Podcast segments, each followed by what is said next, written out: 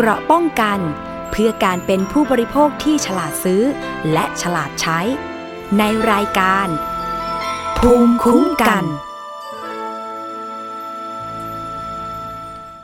สวัสดีค่ะคุณผู้ฟังต้อนรับเข้าสู่รายการภูมิคุ้มกันรายการเพื่อผู้บริโภคค่ะวันนี้พบกับดิฉันอภิกนาบุราริศนะคะหรือว่าน้องปริมนั่นเองพี่ปริมก็ได้นะคะคือเขาเรียกว่าสถาปนาตัวเองให้เป็นน้องไว้ก่อนนะคะจะได้แบบอ่อนเยาว์ตลอดเวลา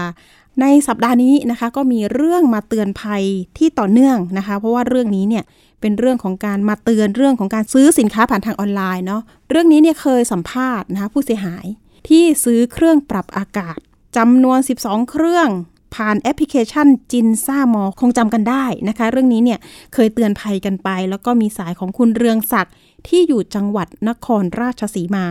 คุณเรืองศักดิ์เนี่ยซึ่งนะคะยินดีออกมาเป็นตัวแทนผู้เสียหายที่จะมาเตือนภัยกันแล้วก็ปลุกกระแสนะคะของผู้เสียหายนี่เพื่อที่จะติดตามผู้ต้องหานะคะที่ตอนนี้เนี่ยบัญชีม้าเนี่ยมีถึงสิบสามบัญชี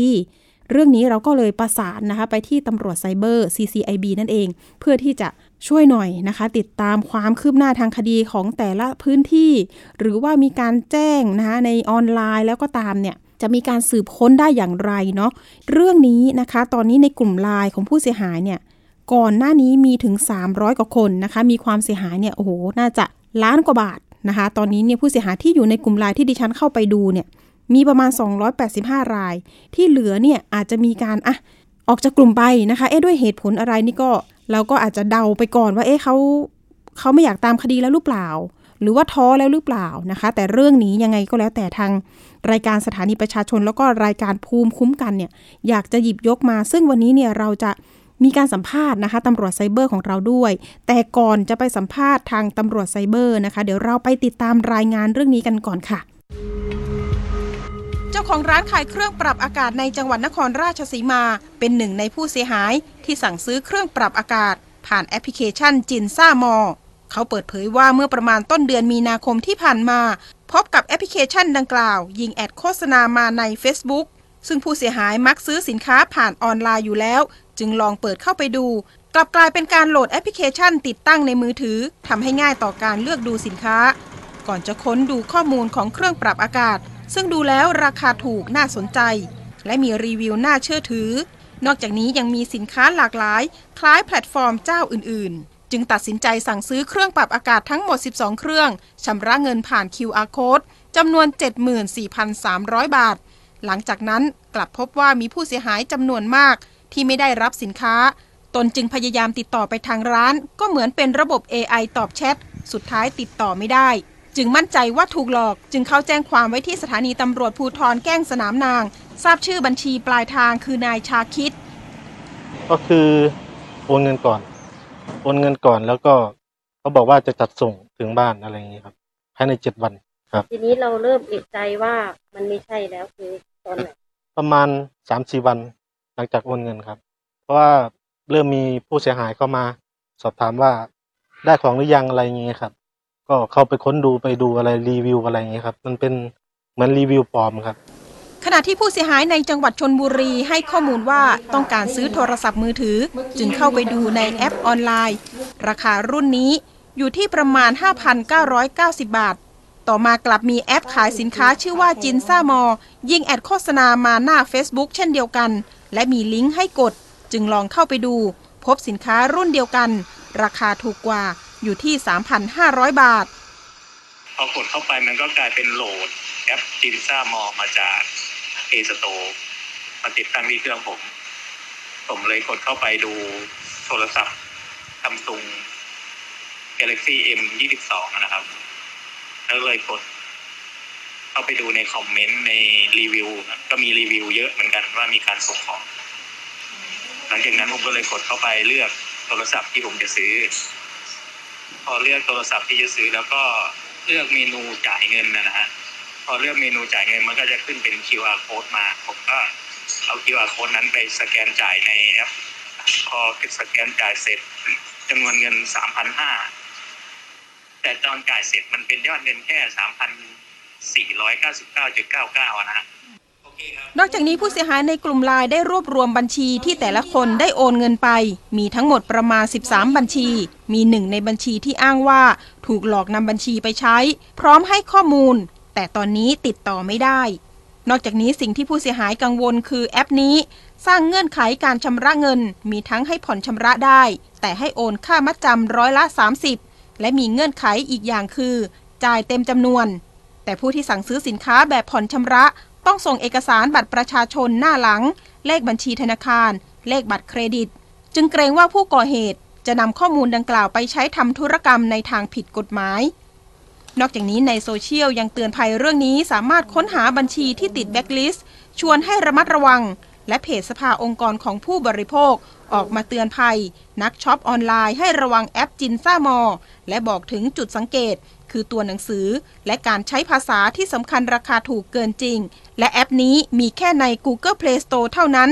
ส่วนใน App Store ใน iOS ไม่มีให้อัปโหลดประเด็นนี้ผู้เสียหายจึงแจ้งความท้องที่และตำรวจไซเบอร์ให้เร่งช่วยเหลือติดตามผู้เกี่ยวข้องมาดำเนินคดีเพราะวงเงินที่สูญไปรวมกว่าหลักล้านบาทอภิคณาบุราริศไทย พี บี เอส รายงานค่ะนี่ก็เป็นการยกตัวอย่างบางเคสบางจังหวัดนะคะสำหรับผู้เสียหายซื้อหลากหลายเลยค่ะสินค้านะคะไม่ว่าจะเป็นโทรศัพท์ iPhone นะคะทีวีแล้วก็เรื่องของเครื่องปรับอากาศโอ้โหคนนี้เสียหายเยอะเลยนะคะเอาล่ะเรามีสายของ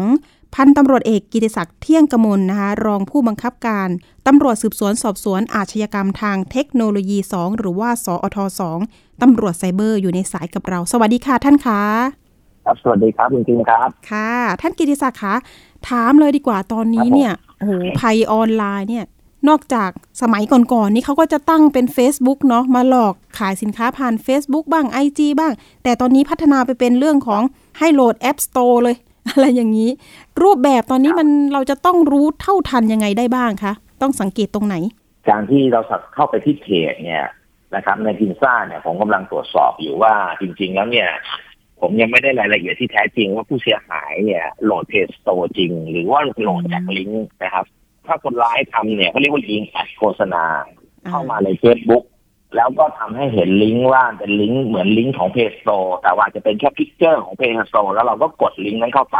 แล้วก็เลยไปเข้าแอปของเขาซึ่งเป็นแอปพลิเคชันที่สร้างมาไว้เพื่อเพื่อหลอกลวงนะครับมันกดลิงก์ทั้งหลายแต่ว่าถ้าโหลดได้ใน Play Store นั้นก็ก็อีกเป็นอีกอีกอีกกรณีนึงที่ที่จะเป็นทางการสืบสวนให้เราเราระวังก็คือหนึ่งของถูกเนี่ย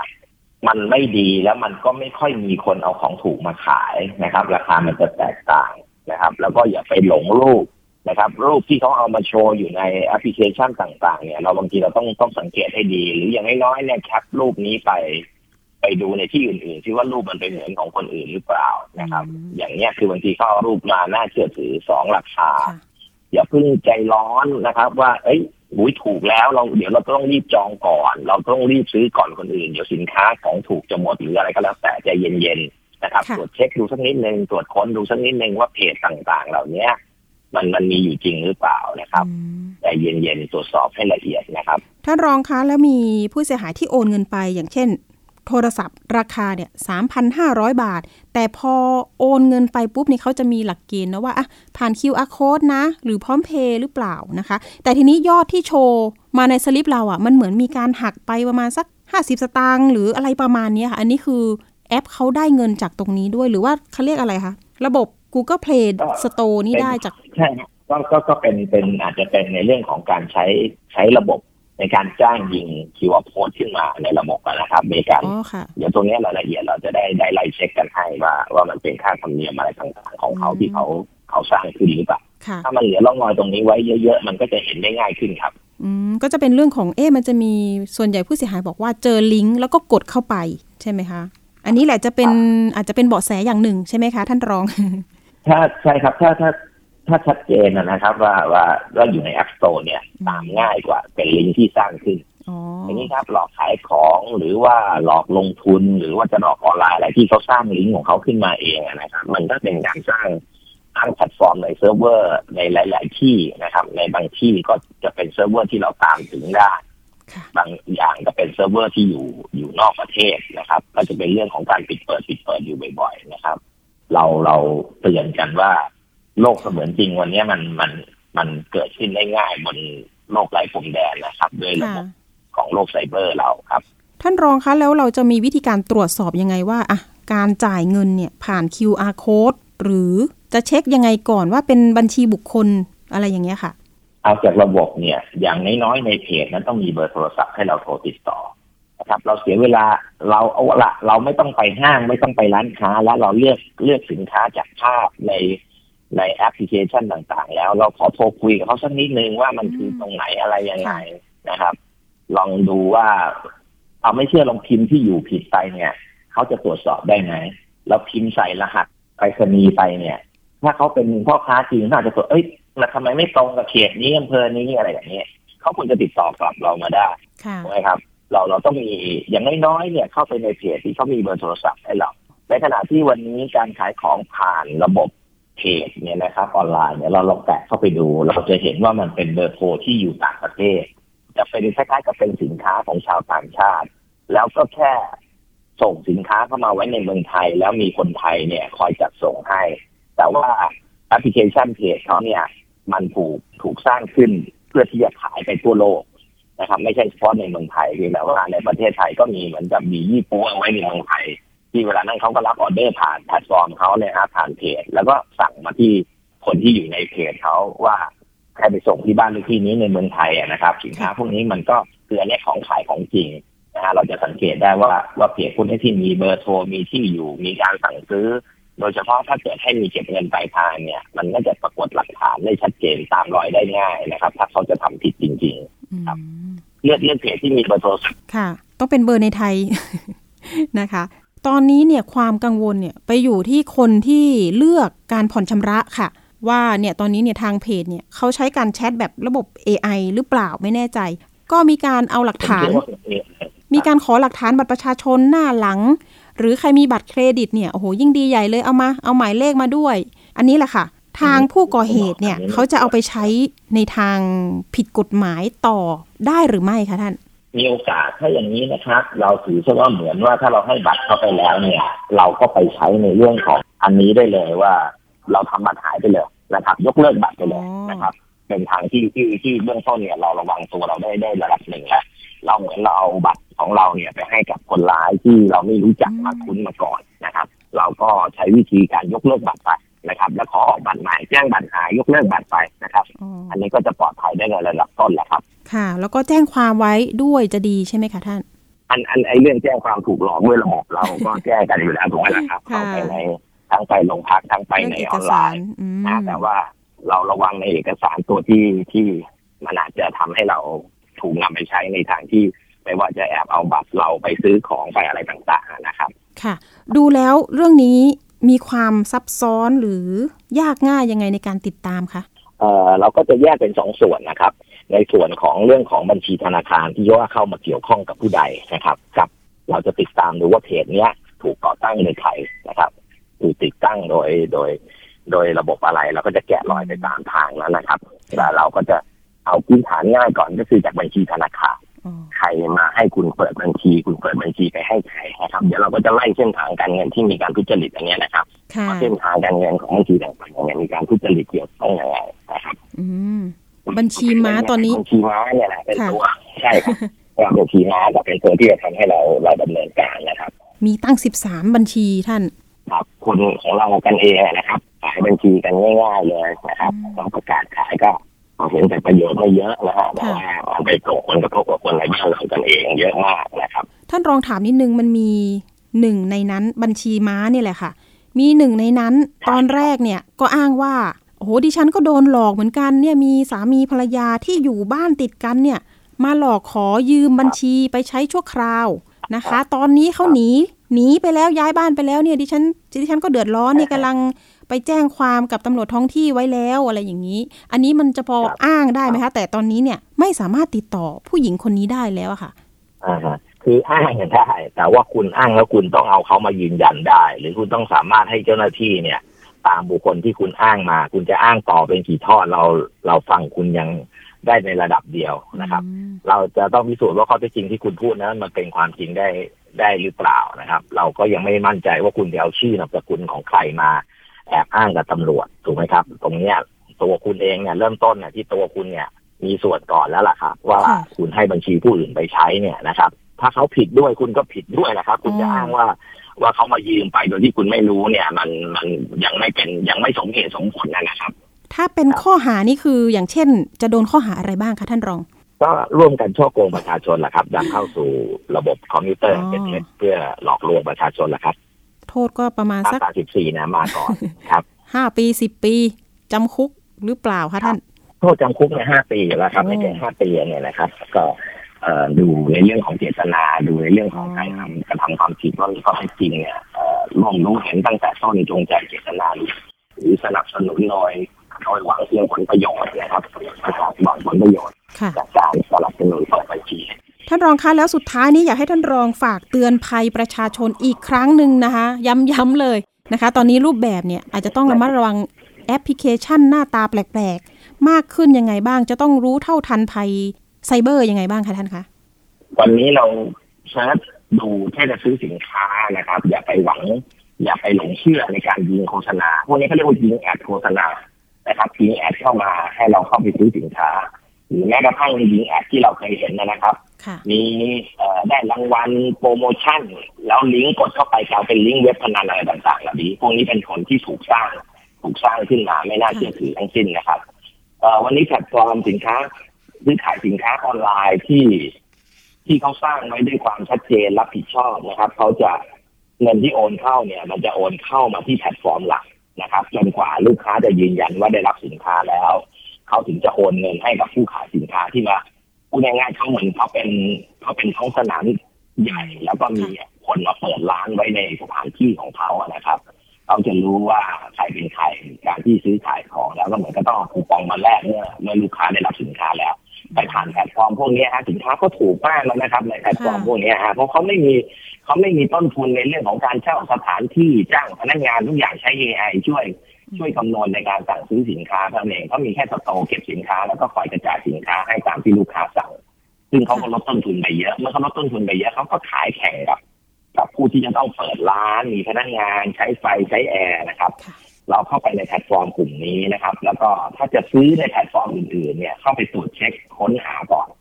นะครับใจเย็นๆเอาเห็นแล้วก็ชื่อมาค้นหานะครับว่าชื่อนี้ไว้ใจได้นะมีการไม่มีการถูกขึ้นแบล็คลิสต์เซลเลอร์ไม่มีบัญชีเป็นเอ่อบัญชีแบล็คลิสต์เซลเลอร์นะครับใจเย็นๆใจเย็นๆอย่าเพิ่งเข้าไปในแพลตฟอร์มปกติ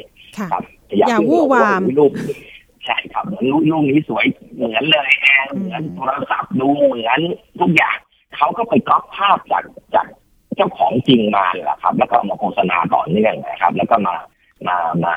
หลอกให้เราหลงในราคาที่ถูกนะครับเราก็จะมีความรู้ว่ามันถูกไปตั้งหลายหลายส่วนนะครับแต่ถ้ากินซ่าเนี่ยฟังดูเนี่ยเอาเรื่องโปรโมชั่นการผ่อนชำระมามายั่วยวนใจเพื่อที่จะหวังให้คนลูกค้าเนี่ยหลอกลูกค้าแค่ประมาณ สามสิบเปอร์เซ็นต์ ของราคาที่ตัวเองตั้งเอาไว้ค่ะนะครับพอโอนเงินมัดจำ สามสิบเปอร์เซ็นต์ แล้วก็ติดต่อไม่ได้ก็หายไปท่านรองคะเรื่องของการตั้งสตินะครับตั้งสติเนาะแล้วก็ยืนยันว่าราคาถูกนะคะสินค้าราคาถูกไม่มีจริงใช่ไหมคะเป็นไปได้ยากเป็นไปได้ยากถ้าคุณไม่ใช่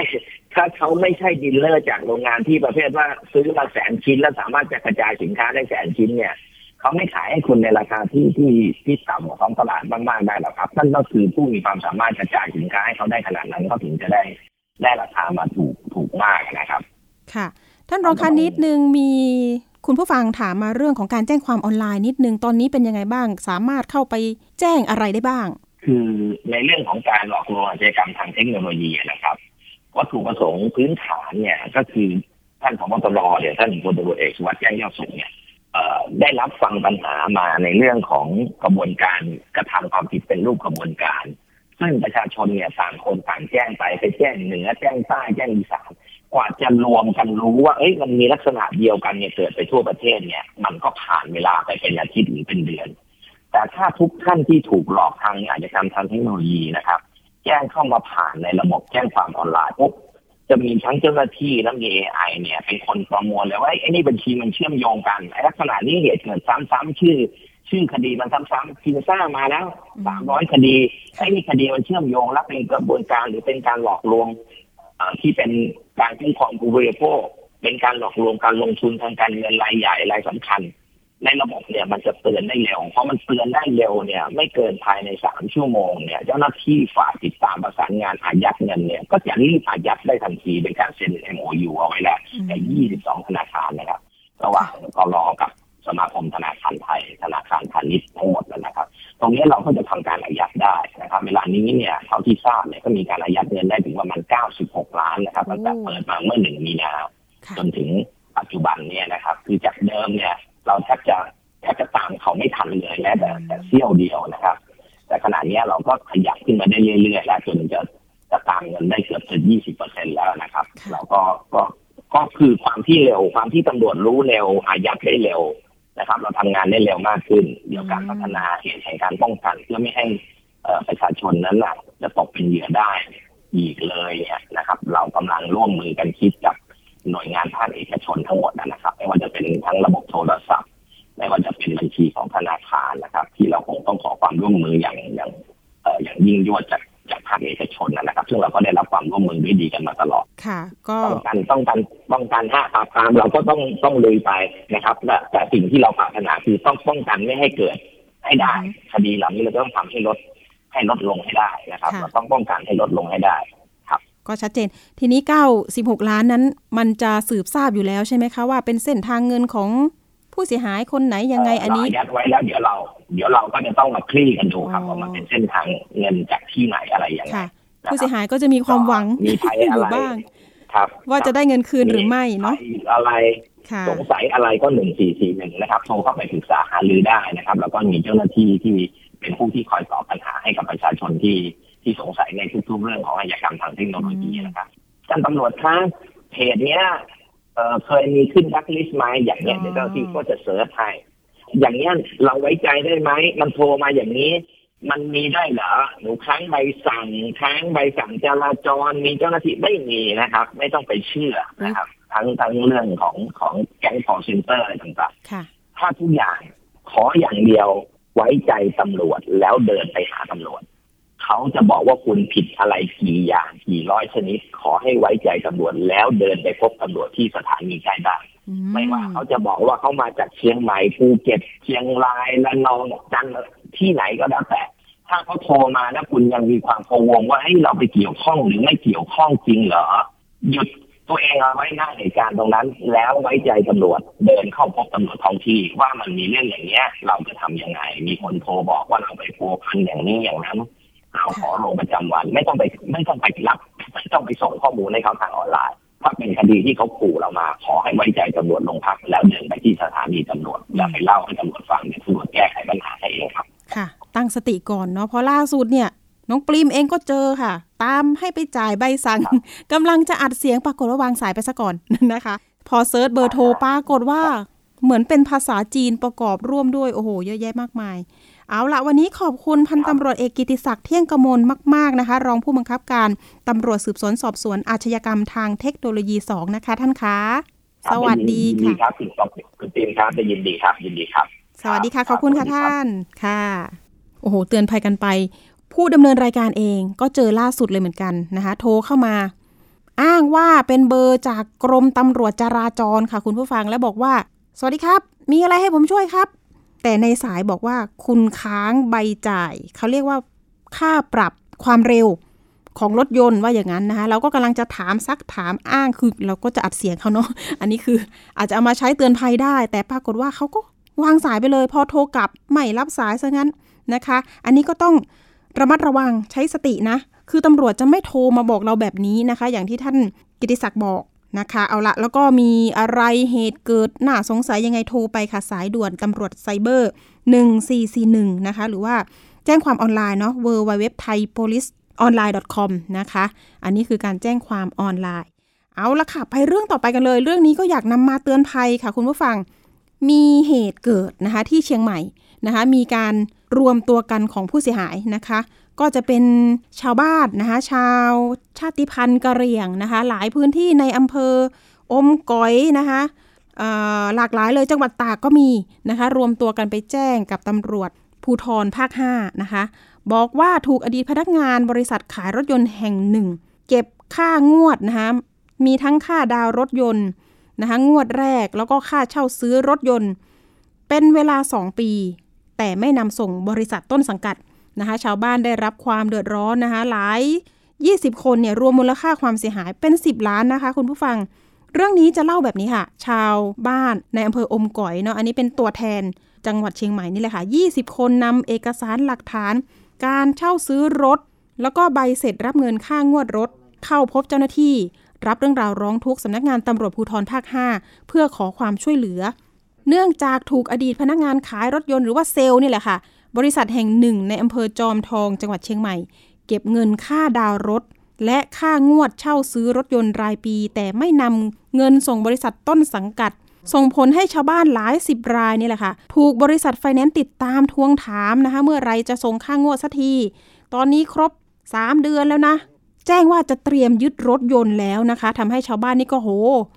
เกิดความวิตกกังวลแล้วเงินที่ส่งไปล่ะอยู่ไหนนะคะชาวบ้านส่วนใหญ่ก็สะท้อนนะคะว่ามีอาชีพทำเกษตรกรโดยการปลูกนะคะมะเขือเทศฟักทองแล้วก็พืชผักต่างๆขายโดยเป็นพื้นที่ที่ห่างไกลเนาะอยู่บนดอยเลยค่ะคุณผู้ฟังการเดินทางก็ยากลำบากในช่วงปีสองพันห้าร้อยหกสิบสามนี่นะคะก็มีเซลล์คนนี้นะคะมาขายรถยนต์ก็มีการอ้างว่าสามารถไปพบปะชาวบ้านได้เลยนะคะเข้าหาลูกค้าถึงพื้นที่ขายรถยนต์ให้กับชาวบ้านได้หลายคันเลยนะคะประกอบกับชาวบ้านหลายคนนะคะก็อยากจะมีรถยนต์กระบะด้วยเพื่อใช้ในการขนพืชผักทางการเกษตรออกไปขายนอกพื้นที่นะคะก็จึงเก็บหอมรอมริบเงินมานะคะแล้วทีนี้ศูนย์ที่นี่นะคะให้ผ่อนเป็นรายปีได้ด้วยนะคะจ่ายเป็นรายปีไม่ต้องไปผ่อนตรงกับไฟแนนซ์เป็นงวดงวดเหมือนเหมือนเราเราอะนะคะปกติเราผ่อนรถยนต์เนี่ยก็คือผ่อนเป็นรายเดือนกับทางไฟแนนซ์โดยตรงนะคะปรากฏว่าเซลล์คนนี้นะคะก็นี่แหละค่ะเก็บเงินชาวบ้านไปนะคะบางทีชาวบ้านไปถึงศูนย์เลยนะลงจากอำเภออมก๋อยไปที่อำเภอจอมทองเลยที่ตั้งของศูนย์เนี่ยอยู่ที่อำเภอจอมทองจังหวัดเชียงใหม่เนาะก็เอาเงินเนี่ยไปให้เซลล์คนนี้ในศูนย์นะแห่งนี้เลยปรากฏว่าเงินไม่เข้าบริษัทค่ะบางคนเสียหายนับแสนบาทเอาละเรื่องนี้นะคะเดี๋ยวเราไปคุยกับตัวแทนที่พานะคะชาวบ้านเนี่ยไปยื่นร้องขอความเป็นธรรมยื่นให้ตำรวจภูธรภาคห้าเนี่ยติดตามคดีให้หน่อยนะคะเมื่อไหร่จะมีหมายเรียกหรือหมายจับผู้ก่อเหตุรายนี้นะคะเดี๋ยวไปคุยกับคุณคัมภีร์สมัยอาทรนะท่านเป็นนายกอบต.ที่อมก๋อยนะคะสวัสดีค่ะท่านคะสวัสดีครับค่ะโอ้โหเห็นข่าวแล้วโอ้โหน่าเห็นใจชาวบ้านมากๆเห็นว่าเก็บเงินเนาะจากการทำเกษตรมันก็ยากลำบากแล้วเนาะท่านนายกการซื้อรถสักคันเนี่ยเขาทำกันยังไงคะที่นั่นส่วนมากคือแบบนี้ครับตอนแรกเนี่ยที่จริงกว่าที่ชาวบ้านจะได้เงินอันนี้พูดถึงเศรษฐกิจด้วยนะครับคือว่าบางปีเนี่ยเขาจะได้ราคามะเขือส้มดีหน่อยก็จะเก็บเงินไว้อันนี้ชาวบ้านนะครับแล้วก็อยากจะได้รถสักคันหนึ่งเพื่อที่จะขนส่งพืชผลทางการเกษตรนะครับแล้วก็ทีนี้เนี่ยที่เรื่องที่เกิดขึ้นเนี่ยคือหมายความว่าเซลล์คนนี้เหมือนกับเขามาที่มีอบต.ตำบลอมก๋อยหนึ่งคนเนาะเคยซื้อรถกับเขาแล้วก็ได้ประมาณสักหกเจ็ดคันได้เอออันนี้ได้ได้จริงแต่ไอเรื่องส่วนเงิน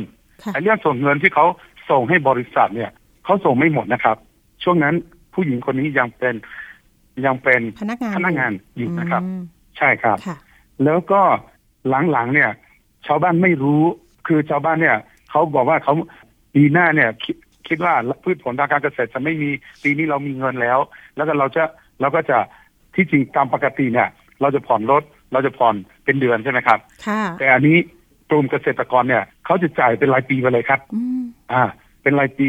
บางคนนี่จ่ายไปสองแสนบางคนจ่ายหนึ่งแสนห้าแสนหกแล้วก็ด้วยความไว้ใจด้วยความสายสายซื่อๆของพี่น้องกะเหรี่ยงเนี่ยเอ่อก็เลยกลายเป็นประเด็นตรงนี้ว่าถูกโกงโดยไม่รู้ตัวครับเห็นบอกว่าตอนจ่ายเงินดาวเนี่ยก็คือเงินเข้าบริษัทอยู่ใช่ไหมคะแล้วทีนี้พอมาถึงครบรอบอ่ะปีที่สองมาก็รวบรวมเงินไปแล้วก็เอาไปจ่ายใช่ทีนี้แหละก้อนนี้แหละไม่เข้าบริษัทว่างั้นครับผมไม่เข้าบริษัทนี่คือแบบนี้ครับ ที่ชาวบ้านรู้มาตอนนี้นะครับคือไฟแนนซ์เขาโทรมาว่าคุณเป็นหนี้คือหมายความว่า leasing เนี่ย Toyota leasing เนี่ยเขาโทรหาลูกค้าทุกคนที่ไม่ได้จ่ายคุณไม่ยังไม่ได้จ่ายนะเท่านี้เท่านี้คุณต้องจ่ายนะเดือนนี้เท่านี้เท่านี้อย่างเนี้ยครับแล้วชาวบ้านที่ได้รถแล้วเนี่ยบอกว่าเอ้าเราจ่ายไปแล้วนะเราจ่ายล่วงหน้าไปตั้งบางคนหนึ่งปีบางคนสองปีอย่างเนี้ยแล้วทำไมเงินไม่เข้าเพิ่งรู้มาที่leasing โทรมาเห็นบอกว่าเพิ่งรู้ตอนมีนาคมนี้เองนะคะใช่ใช่ครับแต่เงินที่เงินที่เขาส่งให้เนี่ยประมาณสักกันยายนปีที่แล้วว่าอย่างนั้นใช่ไหมคะใช่ครับใช่ครับใช่ครับโอ้ตอนนี้ชาวบ้านก็เครียดเลยสิคะทำยังไงคะตอนนี้ไม่คือตอนนี้เนี่ยชาวบ้านเนี่ยหลายคนโทรหาผมนะทั้งร้องไห้ทั้งน้ำตาแล้วก็กินไม่ได้นอนไม่หลับตอนนี้ชาวบ้านเนี่ยคือหลายคนก็จะฆ่าตัวตายเพราะว่ามีหลายเคสนะผมจะบอกให้นะเคสที่หนึ่งเอาเงินไปแต่ไม่ได้รถ อ, อันนี้เคสที่หนึ่งนะครับเอาเงินไปบางคนแสนห้าบางคนตั้งแปดแสนก็มีอย่างนี้ครับอันนี้โดนที่อมก๋อยนะครับอ่าแล้วก็ไม่ไม่ได้รถเลยอันนี้เอาเงินไปไม่ได้รถอ่ากรณีที่สองกรณีที่สองได้รถแต่จ่ายค่างวดไม่หมดเมื่อกี้อธิบายให้แล้วเนาะกรณีที่สามเอารถเก่าเขาไปเทิร์นไปตีแรกแถมมีคนหนึ่งที่บ้านกระเบิดดินตำบลอมข่อยนี่แหละเขาไปกู้เงินธกสเพิ่มอีก สองแสน บาทจ่ายให้กับผู้หญิงคนนี้แล้วก็ตอนนี้หายทั้งรถหายทั้งเงินอ้าวตายละแล้วก็ชาวบ้านคนนี้ตอนนี้ไม่ได้ใช้รถเลยแม้กระทั่งมอเตอร์ไซค์ไม่มีแล้วชาวบ้านคนนี้น่าสงสารมากนะครับบอกชาวบ้านใจเย็นๆอย่าอย่าคิดฆ่าตัวตายนะคะเดี๋ยวยังไงเจ้าหน้าที่นะคะตำรวจเนาะกำลังเร่งที่จะตามผู้หญิงคนนี้มาให้ปากคำว่าอย่างนั้นทีนี้ลองเช็คไปที่ศูนย์แห่งนี้แล้วนะพนักงานคนนี้เนี่ยเขาให้พ้นจากตำแหน่งไปแล้วตั้งแต่หนึ่งเมษายนแต่การเข้ามาทำงานของเขาเนี่ยเข้ามาทำงานประมาณสักสามสิบเอ็ดมีนาคมประมาณสามมกราคมอ่าเดือนมกราคมเนาะทำงานมาถึงเนี่ยแหละค่ะประมาณสักสามเดือนแต่ไม่ผ่านไม่ผ่านการทดลองงานว่าอย่างนั้นแล้วก็มีพฤติกรรมแบบนี้นะคะทางบริษัททางศูนย์ก็บอกว่าเขาก็แจ้งความเอาผิดเหมือนกันว่าอย่างนั้นแต่ทีนี้เนี่ยเอาแล้วคนที่ไปแจ้งไปจ่ายเงินในศูนย์โชว์รูมเลยล่ะนะคะแล้วใบเสร็จที่ได้มามันมันยังไงนะคะใบเสร็จปลอมปลอมอีกอ่าใบเสร็จปลอมอีกค่ะอันนี้อันนี้มีเคสเคสนี้มี สองสาม รายที่เขาไปจ่ายที่ศูนย์ไปจ่ายที่ศูนย์จอมทองนะครับแล้วก็เงินเนี่ยจ่ายรายหนึ่ง สองแสน บาทแล้วก็อีกรายหนึ่งประมาณ หนึ่งแสนห้าพัน แต่เงินไม่เข้าเงินไม่เข้าบริษัทแล้วแถมได้บินปลอมอีกต่างหากอันนี้ก็ชาวบ้านไม่รู้อินุยเนี่ยอ่ะนะฮะครับผมอ๋อดิฉันก็เคยโทรไปถามหนึ่งในผู้เสียหายเหมือนกันว่าทำสัญญากันยังไงนะคะเขาก็ค่อนข้างที่จะไม่รู้เรื่องนะไม่รู้เรื่องบอกว่าจ่ายเงินให้เขาไปนี่แหละเชื่อใจเขาทีนี้ก็ไว้ใจคือพี่น้องพี่น้องกะเหรี่ยงเนี่ยใสๆซื่อๆเนาะแล้วก็ไว้ใจเพราะว่าอะไรเพราะว่าเซลล์คนนี้มาแบบเหมือนกับที่ผ่านมาเนี่ยอบต.คนหนึ่งก็เอารถจากผู้หญิงคนนี้เหมือนกันอย่างเนี้ยครับเดี๋ยวนะอบต.คนนั้นเนี่ยเขาได้รถหลายคันหมายถึงว่าเขาผ่อนจบหรือยังเขาจ่ายค่างวดยังไงก็จ่ายกับคนนี้เหมือนกันแหละอ๋อแล้วเงินเขาหายไหมคะคนนี้ก็จ่ายให้หมดเงินเงินเขาหายไหมไม่หายไม่หายครับเหลือเหลือกี่ปีเขาผ่อนหมดหรือยังหมายถึงอบต.คนนี้เอออันนี้อันนี้ที่รถที่ว่าโหดเจ็ดคันนี่อันนี้ไม่รู้นะครับแต่ว่าไอ้ที่รู้เนี่ยคือแต่ที่ผ่านมาเนี่ยก็คือหมายความว่าทางลิสซิ่งเนี่ยเขาโทรมาหาลูกค้าว่าคุณยังไม่ได้จ่ายเงินเท่านี้เท่านี้เท่านี้อ่าแต่ทีนี้เนี่ยชาวบ้านที่ได้รถมาหลายคันเนี่ยคือเพิ่งรู้ว่าโดนโกงแล้วก็กลับไปแจ้งความโทรหาผมแล้วก็ผมก็พาไปแจ้งความอ่าเหตุเกิดที่ตำบลอมก๋อยเราก็ไปแจ้งที่อมก๋อยท่านนายกขาแล้วเหตุเกิดที่จอมครับผมตำรวจที่ภูธรภาคห้าเขาจะช่วยเหลือยังไงพอจะมีคำตอบไหมคะอ่าตอนนี้ยังเขายังไม่ได้รายงานมานะครับเพราะว่าเราเพิ่งไปเมื่อวานเนาะเราบอกว่าขอเร่งรัดคดีให้เราหน่อยแล้วก็ถ้าเป็นไปได้เนี่ยอยากจะให้แบบให้ทางปปงหรือว่าอะไรอายัดทรัพย์สินของผู้หญิงคนนี้ให้หมดเลยแล้วก็เครือญาติพี่น้องอะไรต่างๆให้อายัดถ้าเป็นไปได้นะให้ทางปปงอะไรเราก็ไปเรียกร้องที่ภาคห้าเพราะว่าเพราะว่าแบบนี้เราไปแจ้งตำรวจหลายที่บางครั้งตำรวจก็บอกว่าอ้าวคุณมีเงินตั้งเยอะตั้งเยอะ แต่ทำไมคุณให้เขาแบบนี้คุณไว้ใจแบบนี้แล้วชาวบ้านไม่รู้อินโนวินเนาะแล้วก็โดนหลงแบบนี้แล้วเนี่ยที่จริงคุณพี่ตำรวจทั้งหลายเนี่ยไม่อยากซ้ำเติมประชาชนเนาะให้บันทึกประจำวันหรือว่าเอาอะไรต่างๆอย่าไปว่าประชาชนแบบนี้ก็เขาเสียใจอยู่แล้วค่ะเขาเสียใจอยู่แล้วตอนนี้เนี่ยคือพี่น้องก็เสียใจอยู่แล้วแล้วก็เงินเนี่ยกว่าเขาจะได้มาเนี่ยด้วยด้วยน้ำพัดน้ำแรงของเขาเนี่ยกว่าจะได้เก็บมาโอ้แต่ละปีนี่เขาก็ลำบากยิ่งตอนนี้ราคาพืชผลทางการเกษตรเนี่ยมะเขือส้มกิโลสองบาทใครจะอยู่ได้ปุ๋ยถุง หนึ่งพันแปดร้อย เนี่ยครับปีนี้แพงมากแล้วก็เออราคาพืชผลทางการเกษตรไม่มีเลยอย่างนี้แล้วอีกอย่างนึงเออราคาตกต่ำแล้วพี่น้องที่ผมขอยเนี่ยที่ที่ว่าโดนโกงเนี่ยบางคนน่าสงสารมากรถก็ไม่มีอย่างที่ผมอธิบายเมื่อกี้เนาะรถจะขนส่งพืชผลทางการเกษตรก็ไม่มีแล้วแล้วจะทำยังไงล่ะครับค่ะเอาละเวลากระชับมาทุกทีอย่างนี้ดิฉันก็ประสานไปที่สภ.จอมทองมาเหมือนกันนะคะอยากจะทราบความคืบหน้าวันนี้ร้อยเวรเนี่ยบอกว่ากำลังขับรถไปที่ลำพูนนะคะบ้านเกิดของผู้ก่อเหตุจะเอาหมายไปแปะไว้หน้าบ้านละนะคะเพราะว่าก่อนหน้านั้นเนี่ยเคยติดต่อโทรติดด้วยนะคะแต่ล่าสุดเนี่ย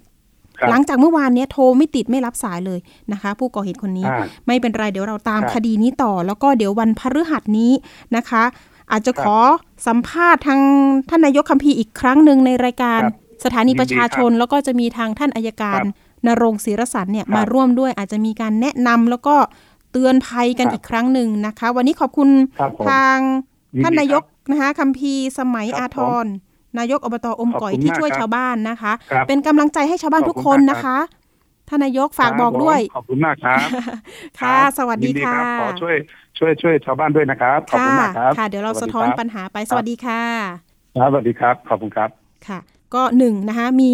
การให้เงินดาวไปแต่ไม่ได้รถนะคะแล้วก็สองเนี่ยได้รถแต่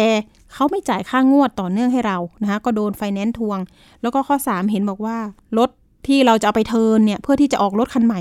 รถหายนะคะเงินก็หายไม่ได้รถโอ้ชาวบ้านช้ำใจเอาละเดี๋ยวเราหาทางช่วยเหลือกันแล้วก็ฝากเตือนภัยคุณผู้ฟังกันด้วยเรื่องนี้นะคะอย่าไว้ใจนะคะบางคนเนี่ยที่ไม่ซื่อตรงนะคะทุจริตแบบนี้นะคะตอนนี้ทางบริษัทต้นสังกัดก็ปลดจากการเป็นพนักงานแล้วด้วยนะคะไปเรื่องนะคะช่วงคิดก่อนเชื่อกันเลยนะคะกับดร.แก้วกังสดาลอำไพนักพิษวิทยาและคุณชนาทิพย์ไพรพงศ์วันนี้มีข้อมูลเรื่องของกินยาแก้ปวดพาราเซตามอลเป็นประจำเสี่ยงทำให้ระดับความดันโลหิตสูงขึ้นนะคะไปติ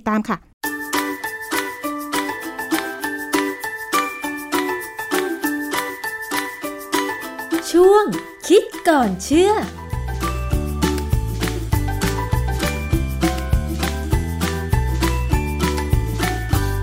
พบกันในช่วงคิดก่อนเชื่อกับดร.แก้วกังสดาลอำไพนักพิษวิทยากับดิฉันชนาทิพย์ไพรพงศ์นะคะวันนี้เราจะมาคุยเกี่ยวกับเรื่องของยาแก้ปวดค่ะการกินยาแก้ปวดเป็นประจำเนี่ยผู้ป่วยจะมีอาการเป็นอย่างไรนะคะแล้วมีงานวิจัยอะไรเกี่ยวกับเรื่องนี้บ้างเพื่อจะได้เฝ้าระมัดระวังค่ะอาจารย์คะเรื่องของการกินยาแก้ปวดพาราเซตามอลเนี่ยค่ะในระยะยาวจะมีความเสี่ยงเป็นอะไรคะอาจารย์ปัญหาคือมีคนสงสัยนะว่ากินยาพาราเนี่ยเขาลือกันว่ากินแล้วนานๆเนี่ยติดต่อกันเนี่ยนะความดันมันสูงขึ้นไหมเมื่อก่อนเนี่ยก็ไม่เคยมีใครพูดถึงเรื่องอย่างนี้แต่พอตอนหลังเนี่ยมันมีงานวิจัยคือยาแก้ปวดเนี่ยมันเป็นเรื่องที่สำคัญนะเหมือนกับว่ามันจะต้องอยู่ไปคู่ไปกับคนสูงอายุปวดหัวปวดกล้ามเนื้อปวดข้อปวดกระดูกซึ่งอาจารย์เวลาคนที่ปวดเนี่ยค่ะอย่างเช่นปวดหัวกินพาราเซตามอลถูกไหมอาจารย์จริงๆเนี่ยเราต้องดูอาการก่อนว่ามันมาจากอะไรมันเกิดจากอะไร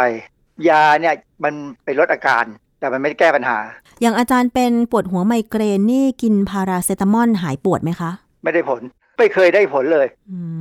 สำหรับผมนะผมก็เคยพยายามกินแต่พอสุดท้ายมันไม่เป็นสมัยมันเป็นไมเกรนใหม่ๆเนี่ยเวลาผมกินยาแก้ปวดแล้วไม่หายเนี่ยนะผมใช้วิธีล้วงคอให้อ้วกแล้วหายแต่ว่ารุ่งขึ้นปวดหัวมากแล้วงานวิจัยเกี่ยวกับการกินยาแก้ปวดพาราเซตามอลเป็นประจำแล้วเสี่ยงเป็นโรคโน้นโรคนี้เนี่ยมีอะไรบ้างคะอาจารย์เออที่สำคัญที่เราจะพูดในวันนี้คือความดันโลหิตสูงมีงานวิจัยเรื่องหนึ่งชื่อเป็นภาษาไทยคือการกินอะเซตามิโนเฟนเป็นประจำก่อปัญหาความดันโลหิตในผู้ที่มีความดันโลหิตสูงคือคนที่มีความดันโลหิตสูงอยู่แล้วเนี่ยพอกินอะเซตามิโนเฟนหรือพาราเซตามอลเนี่ยนะ บทความเนี่ยเขาตีพิมพ์ในวารสาร Circulation Circulation คือการไหลเวียนของเลือดนะในปีสองพันยี่สิบสองนี้เลยเขาให้ข้อมูลว่ามีทีมนักวิจัยจากมหาวิทยาลัยเอดินบะระในสกอตแลนด์เนี่ยพบหลักฐานบ่งชี้ว่าแม้ว่าการกินยาพาราเซตามอลเนี่ยเพื่อแก้ปวดศีรษะหรือลดไข้เนี่ยนะมีความปลอดภัย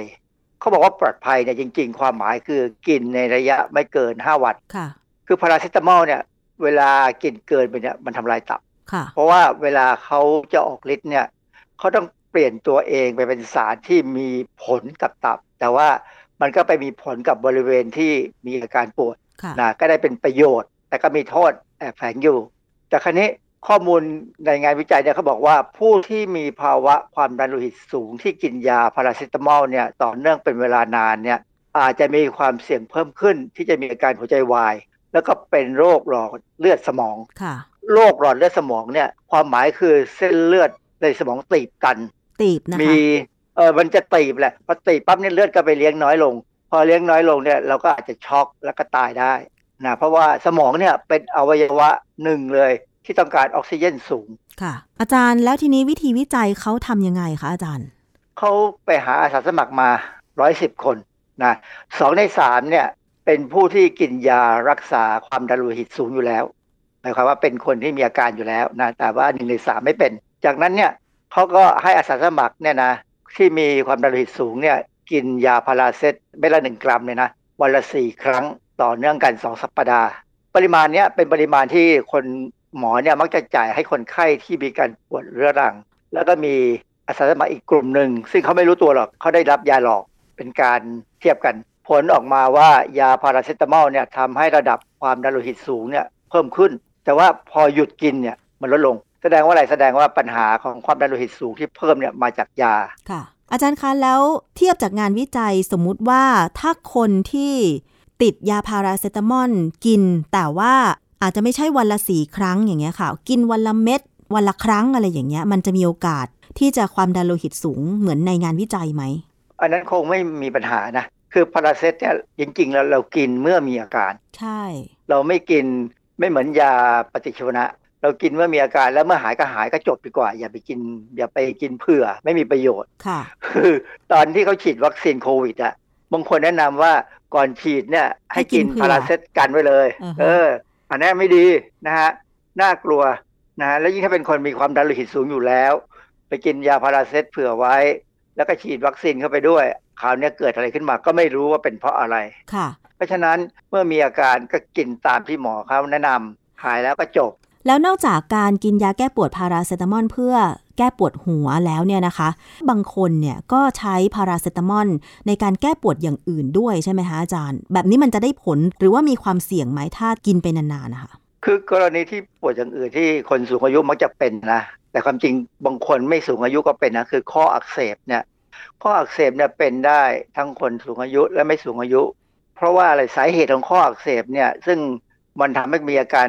บวมร้อนแดงตามข้อแล้วขยับข้อลำบากขยับนิดก็เจ็บขยับหน่อยก็เจ็บเนี่ยนะข้ออักเสบเกิดได้จากการติดเชื้อแบคทีเรียหรือไวรัสนะฮะหรือบางทีก็เป็นเกาต์เกาต์นี่ก็คือคนที่มักจะส่วนใหญ่กินเครื่องในสัตว์เยอะนะหรือว่ากินอาหารที่มีกรดนิวคลีอิกแอซิดประเภทกินยอดผักอะไรเยอะๆเนี่ยนะซึ่งหมายความว่าเยอะกว่าปกติมากๆนะคือถ้ายอดผักกินธรรมดาเนี่ยไม่น่ามีปัญหานะฮะหรืออีกคนเนี่ยบางคนนี่ก็เป็นแบบแพ้ภูมิต้านทานของตัวเองอันนี้เป็นเป็นพันธุกรรมนะเป็นความผิดปกติหรือว่าบางคนก็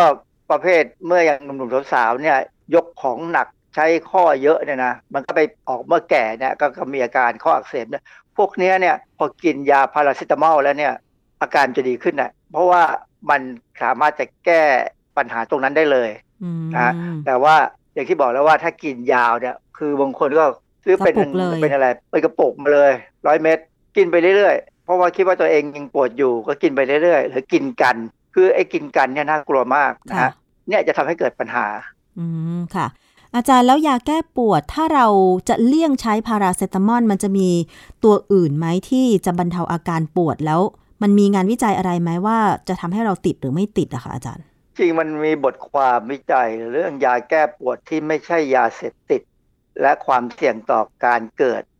ความดันโลหิตสูงในสตรีชาวอเมริกัน ตีพิมพ์ในวารสาร Hypertension ปี สองพันห้าเนี่ยนะเป็นการใช้ Ibuprofen อันนี้เป็นยากลุ่ม เอ็น เซด อีกตัวหนึ่งคือ เอ็น เซด เนี่ยอาจจะมีคนเคยได้ยินบ้างนะมียาหลายตัวมีพวก Aspirin นะ Aspirin Ibuprofen Diclofenac นาพร็อกเซนไพร็อกซิแคมอะไรพวกเนี้ยนะพวกนี้จะเป็น เอ็น เซด ซึ่งยาพวกนี้แก้ปวดได้แต่ต้องจำไว้อย่างนะยาแก้ปวดทุกตัวเนี่ยเป็นอันตรายหมดเป็นยาที่ต้องกินด้วยความระมัดระวังนะไม่ใช่ว่าเห็นซื้อง่ายๆซื้อขายกันง่ายๆเนี่ยแล้วมันไม่อันตรายมันอันตรายหมดเลยอย่างวันนี้เราคุยเรื่องความดันเนี่ยยาพวกนี้มีผลกับความดันทั้งนั้นนะฮะ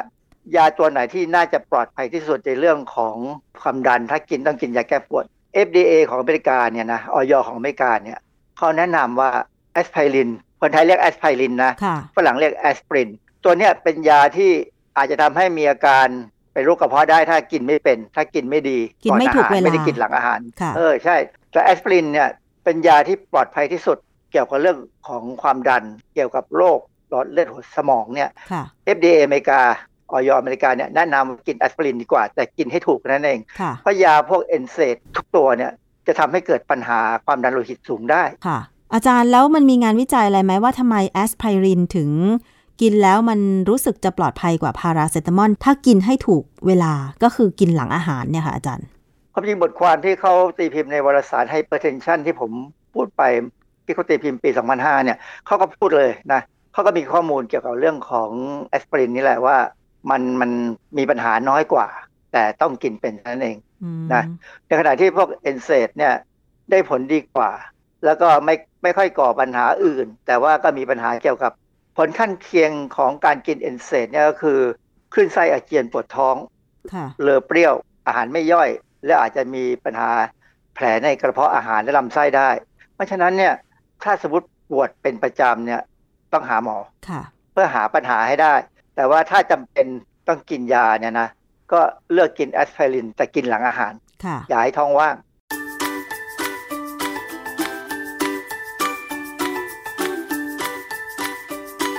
งช่วงคิดก่อนเชื่อ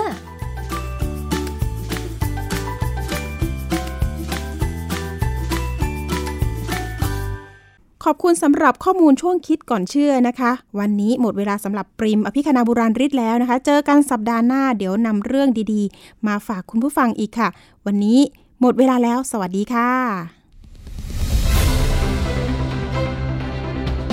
ติดตามรายการได้ที่ดับเบิลยู ดับเบิลยู ดับเบิลยู ดอท ไทย พี บี เอส พอดแคสต์ ดอท คอม แอปพลิเคชัน Thai พี บี เอส Podcast หรือฟังผ่านแอปพลิเคชัน Podcast ของ iOS Google Podcast Android Podbean SoundCloud และ Spotify ติดตามความเคลื่อนไหวของรายการและแสดงความคิดเห็นโดยกดถูกใจที่ เฟซบุ๊ก ดอท คอม สแลช ไทย พี บี เอส พอดแคสต์